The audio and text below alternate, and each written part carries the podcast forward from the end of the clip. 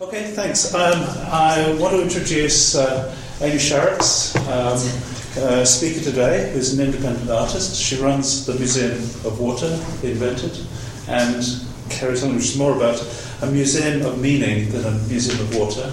Uh, welcome to the city of water. There's water all around us in that direction, that direction. It's not immediately apparent, but uh, unlike London, they haven't covered up all of the all, all of the streams and rivers. Um, um, water is this thing that defines and boundaries us, and uh, but actually it's also this uh, this thing that is sometimes without boundaries, as we see when uh, um, Oxford flooded earlier this year. So, what's the fascination?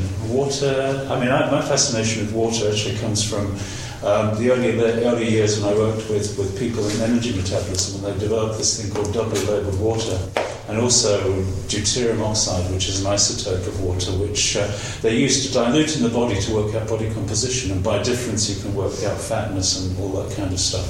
So it's this thing that actually penetrates certain boundaries, and so um, um, identifying what is not water is as important as defining what is water. Anyway, it's not my talk, it's your talk, Amy, so please talk. oh, oh, no, you could have gone on, I'd have stood there. Um, thank you. Um, and thanks for having me. Thanks for coming. Um, uh, me and Stanley met swimming in the Thames. Um, so it's really marvellous to have started that way and be continuing this uh, conversation. Uh, about water. Do I just yeah. press here? Oh, no. no. The air is break. Or enter. Ah, okay. Um, I'm a live artist. So I do make things and films, uh, but mainly I invite people to come and do things with me. Um, I'm interested in the moment. I'm interested in conversation, uh, in our in our how we manage to communicate, and I'm interested in people. Um, uh, for the last ten years, I've made work about people and water, or looking at people through water, or making work about water. I'm never sure about which way round uh, the importance lies. Um, this was a piece uh, called Drift, Uh, where I invited one person for, at a time for a drift in a boat. I toured it around swimming pools uh, around the country. Um, and I'm just going to talk about a few water pieces before the museum, just as this sense of our water history and the kind of work that I make, the kind of offer that I make uh, with my art. It's not just a question of participating, it's an enabling offer. Uh, I'm interested in the moment that we create together. So it's different each time depending on who meets me, who comes in the boat with me as much as other pieces. Um, this sense of, and what their history before that moment has been, you know, what happened to them that morning if they had an argument, what the smell in the air is as we meet, the scent of jasmine or the chlorine or the... what affects everything. All these things affect the moment. So my pieces are not scripted. I have a whole bank of things that I'm interested in, but we go wherever we go, depending on who meets me. It is essentially the architecture of a moment. Uh, so Drift. Oh, uh, it toured around England. It was a piece at... It's going to be interesting. You are? The arrow keys work better. Yeah. The keyboard. Oh, yes, thank you. That's the other thing. It's technological, total duffer. Um, it was a piece at twilight. Uh, so the only thing that you couldn't do in this piece was push off from the side. You had to, you stepped off dry land and then you let go. So sometimes it was essentially, it was very much about not being the engine, uh, uh, the agent of your own engine, uh, of your own agency, the sense of you... Sometimes you let go and you've only got a couple of feet from the side, and that was really tough if you wanted to get over to the other end. Um, so you were not, you could not go at your own speed, um, which could be very difficult for some people. You just noticed the movement of the water. you notice the movement of your thoughts, making very strongly that connection as we do, daily make, I think, with water. Of uh, we use water metaphors to define all our thinking, this sense of stagnating or going with the flow, or um, uh, you know, a deluge of excitement, or, you know, all these, our terms are water-based for our thinking. So this really investigated the meander um, and noticed the night come down. So this was in Manchester. It was this fantastic pool in Manchester, and it started at four, and you could hear all the kids going back from the uh, from school, and then there was a lull while everyone went home for dinner. Then people came out at night time, um, and you heard all the kind of sounds of kind of revelry. And then at about ten o'clock, uh, all the ambulances came. That was so funny. Um, this piece called Swim. Uh, so exactly what it says. It was fifty people swam across London from Tooting-Beck Lido to Hampstead Heath Ponds. We ran through the streets. We went on an old route master bus. Um, we there we are all lined up in this kind of this. It was really a peculiar sense of Britishness with our um, with our flesh on display. The sense of uh, that I have our sort of our rolls of fat, our higgledy-piggledy-ness, our unperfect Britishness. Uh, you said it was based a lot on the book. Uh, the swimmer and the film, the swimmer, um, this sense of swimming home, if you could um, if you could join the blue dots across London uh, and access the water uh, in a drier and drier cityscape. Um, it very much looked at how we spend our time uh, and what is usual. Uh, what did you do on a Thursday? Um, this is what we did. We crossed London this way with our rolls of pasty flesh on display, um, and uh, we passed the commuters going the other way to work. It was a piece for all ages, uh, as all my work is, free and everybody welcome. Um, but it was really this sense of taking the measure of London in our strides and in our Uh, and in the strokes of our arms, and how we affected our city as much as how it affected us. Um, so we, it was a sense of taking the waters of London. It questioned how we access our water. It is all through piped taps, chlorinated rectangles of pools, um, and there's very few in London. It's obviously different in Oxford. I've swum in Oxford too, in the river, but um, we only have a few Uh, lakes and lidos uh, that aren't uh, that are sort of so-called natural, you know, uh, straight from the ground. Um, all sorts of people came on Swim. This he was a Baroque violinist. Um, we had uh, we had we even had people who didn't like swimming very much. They just liked the atmosphere around pools. So this sense of water, how we use it, how we feel about it, may not even be the substance itself that we're particularly interested in, but they saw what how it affected other people and what it could offer. This is a piece I did a, a load of. It's interesting that you mentioned the underground rivers of London. I did. I mapped all the other all the underground rivers of London. Not all of them. Six of the uh, seven of the twenty-two that there are besides the Thames. Um, so the ones that are hidden now by streets, um, I redoused them as a group dowsing. So somewhere between sort of five and twenty people would all walk the streets with dowsing rods, and as you walk down the road, suddenly all the dowsing rods walk that way. And it was a sense of the combustion of time that is possible when you suddenly uh, are thrown back five hundred years to where a river would have been right under your feet. You can see its flow. Um, You can feel it in the topography of the streets. It was a way of reorientating ourselves through London streets that we may know very well. Um, I certainly do, having lived there all my life. Um, it was also a question of remembering, literally, as in remembering, uh, filling with bodies, uh, uh, and making, in some ways, um, remaking the river. So this was the biggest piece. It was sixty-five people uh, tied together in the shape of a water molecule, which incredibly allowed for so much movement between the uh, sixty-five people that I was halfway back for the first hour of the walk, and they just found their way.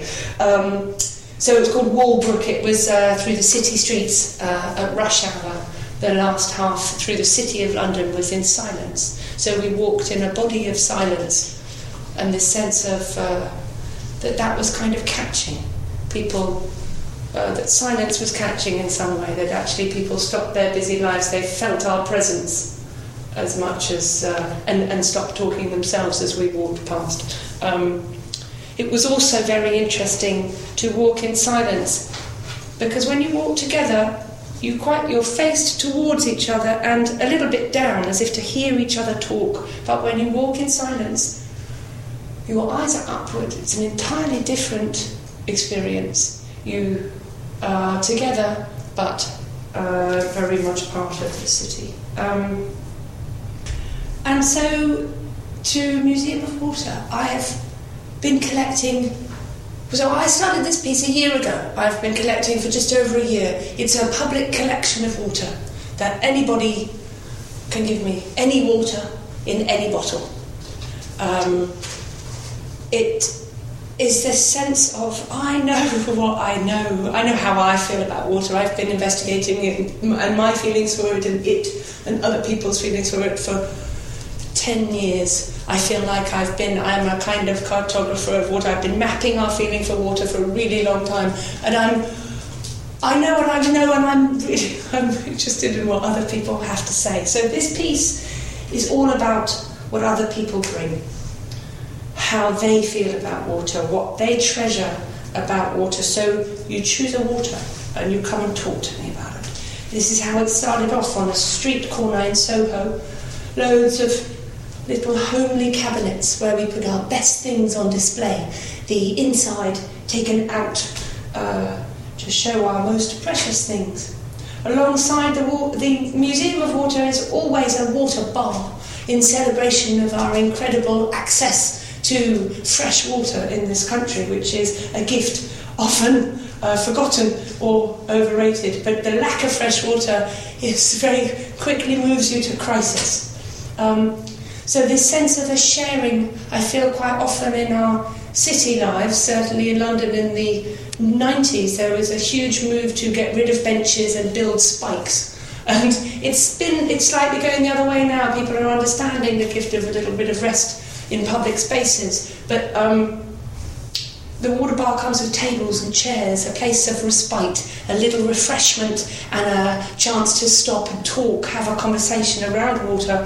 Um, Uh, in between busy lives and uh, the break in the journey.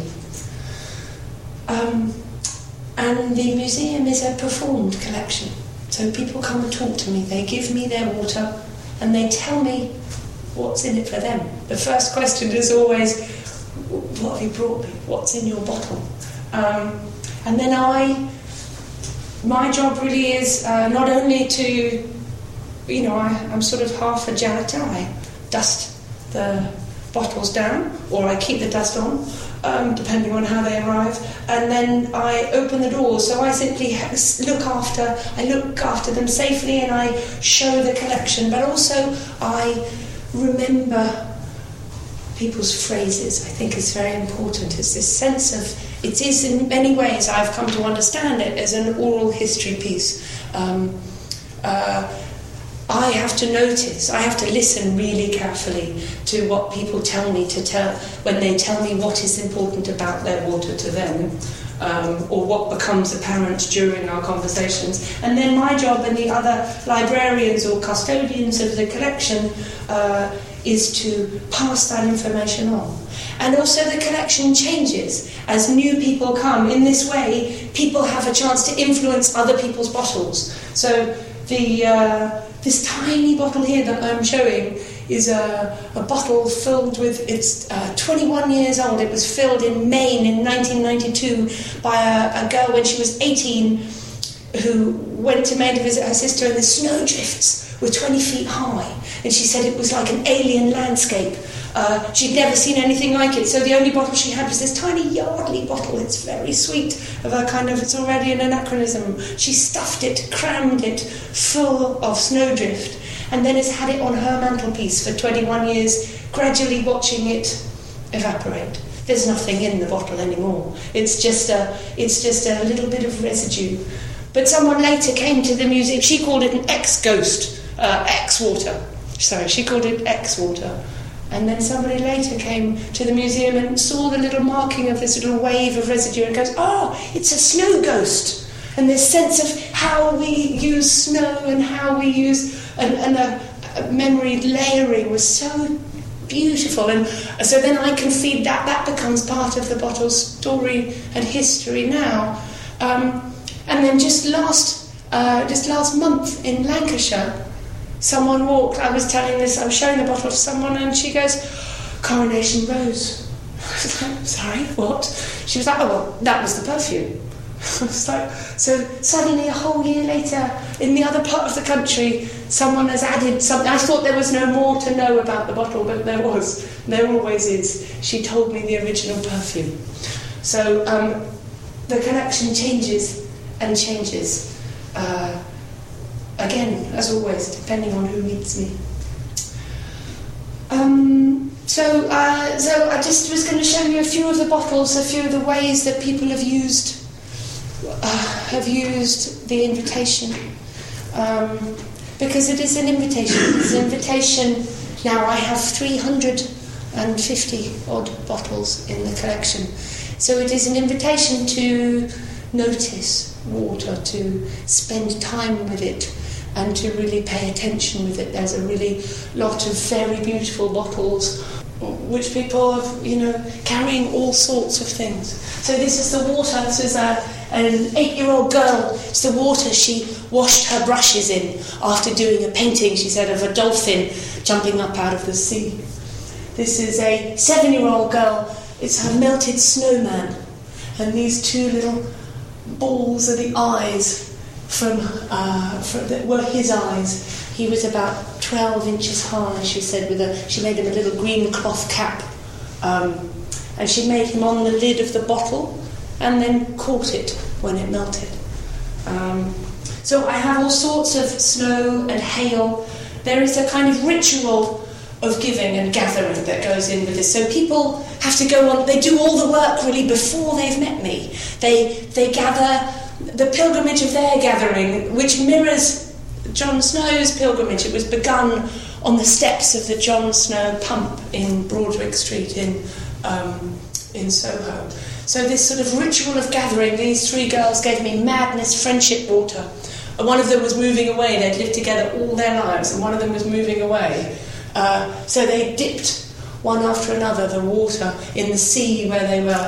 They uh, they all poured sand and some stones in, in this sense of um, uh, holding on to something precious, the moment of their giving, as much as the water itself. I have snowballs in the collection. The snowballs will sit proudly alongside an ice core from the British Antarctic Survey.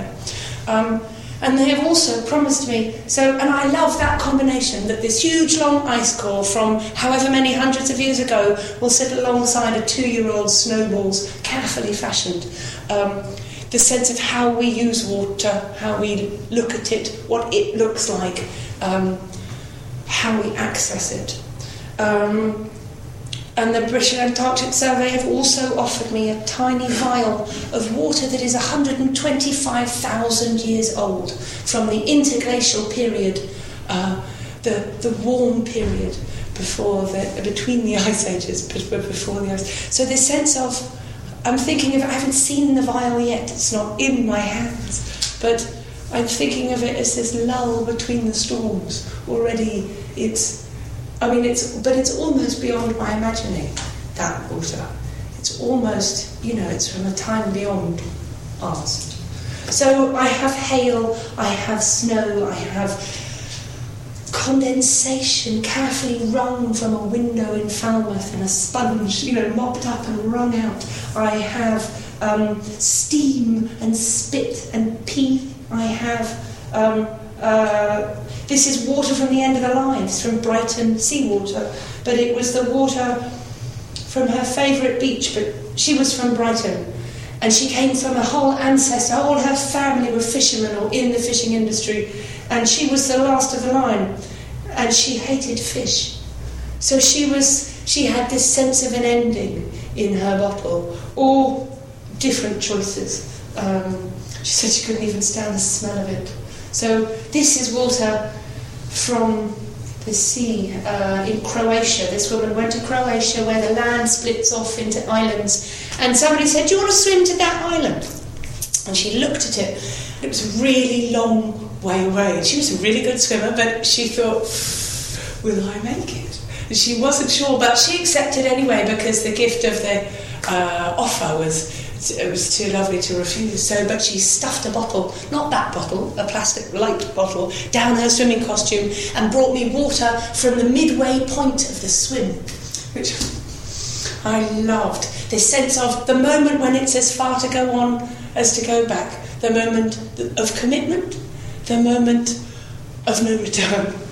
Um, so this sense of what I'm most proud at in the museum is that, well, I'm proud of many things about it. Uh, that's not all my work, so I'm going to have to be. But um, uh, that it can house all sorts of philosophical ideas as much as, uh, uh, you know, water from the uh, animals, places, people, the, all the things that it um, houses in these bottles. It can house conceptual moments. I thought this was a conceptual space, the point of no return. I didn't realise it was a site, an actual site, but I have the water from it now. Um, so I like that it houses all these things but doesn't feel stretched. This is one of the three P's, one of the three pisses that I have. This man, uh, he said he is the first piss of the day. All the P's are very different. Um, they uh, And he said he stood in the bath to collect it because he didn't want to miss a drop. So I like that each of the stories comes with an image, albeit all different, but this sense of the absolute preciousness, this kind of, this is apothecary's jar, old jar, the sense of gold dust, of um, alchemy and preciousness. Um, this is the water, this is sacred water from the daily dishes. This woman brought me water from her washing up that morning. For many years, she had begrudged the uh, daily drudgery of washing up after her and her family. Um, she has two children, two young children. And lately, uh, she had come to a realisation that she had to reframe that for herself, that that was really not, a, um, not the way to think about it. So she'd reframed it as a daily act of devotion, that actually cleaning up after people is one of the ways that you show them you care, and as such is a sacred um, act. And I wanted to talk about that sense here a little bit and uh, wander it through a bit with you.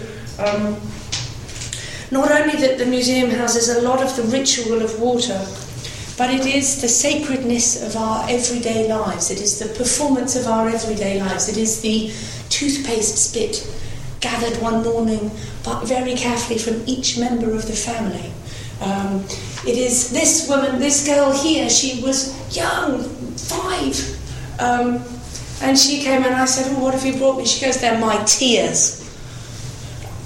And I looked at it and I was like, wow, you must have been very, very sad.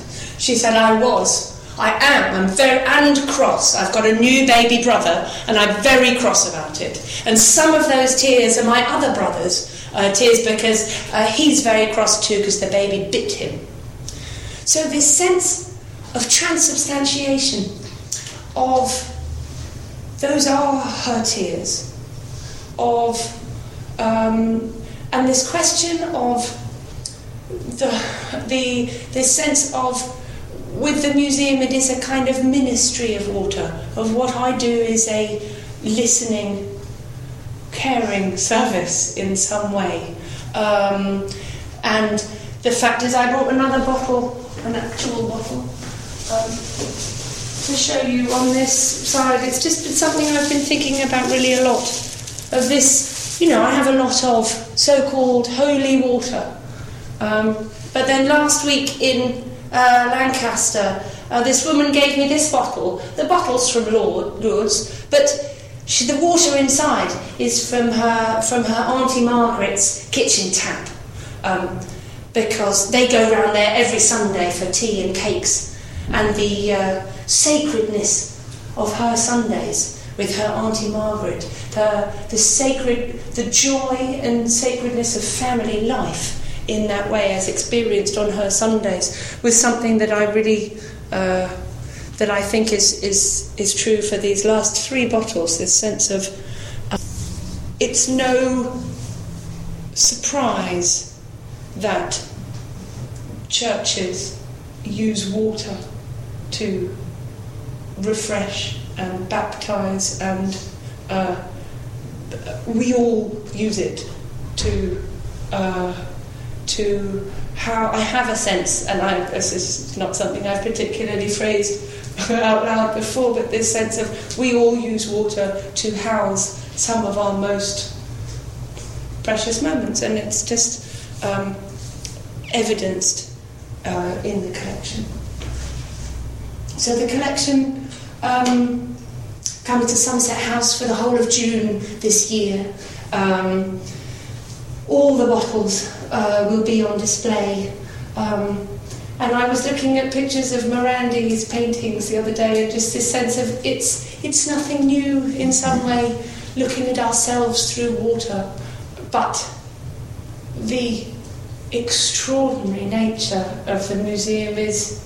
is made up by by people, people who just bring the most extraordinary, marvellous uh, things. Uh, so I'm very, um, I'm just very proud to. Uh, I had no idea about what it could look like when I started it, I'd, uh, and it's just uh, sort of much more sort of beyond my imaginings, and it's uh, kind of. So I hope you will come. I'm going to come and see it in June, and then it tours for one more. Yeah, I mean, I think I'll tour it for a while, but it, I'll just collect for one more year water, new water, and then the collection will be a finished, complete collection of how we used to use water. Um, uh, uh, you know, and we'll have a different timeline uh, with the water that we use in two years, three years' time. It'll be a, a finished collection. And that was it. I have another couple of um, water pieces, uh, but I think we'll finish on the collection uh, as it is. Okay, thanks very much.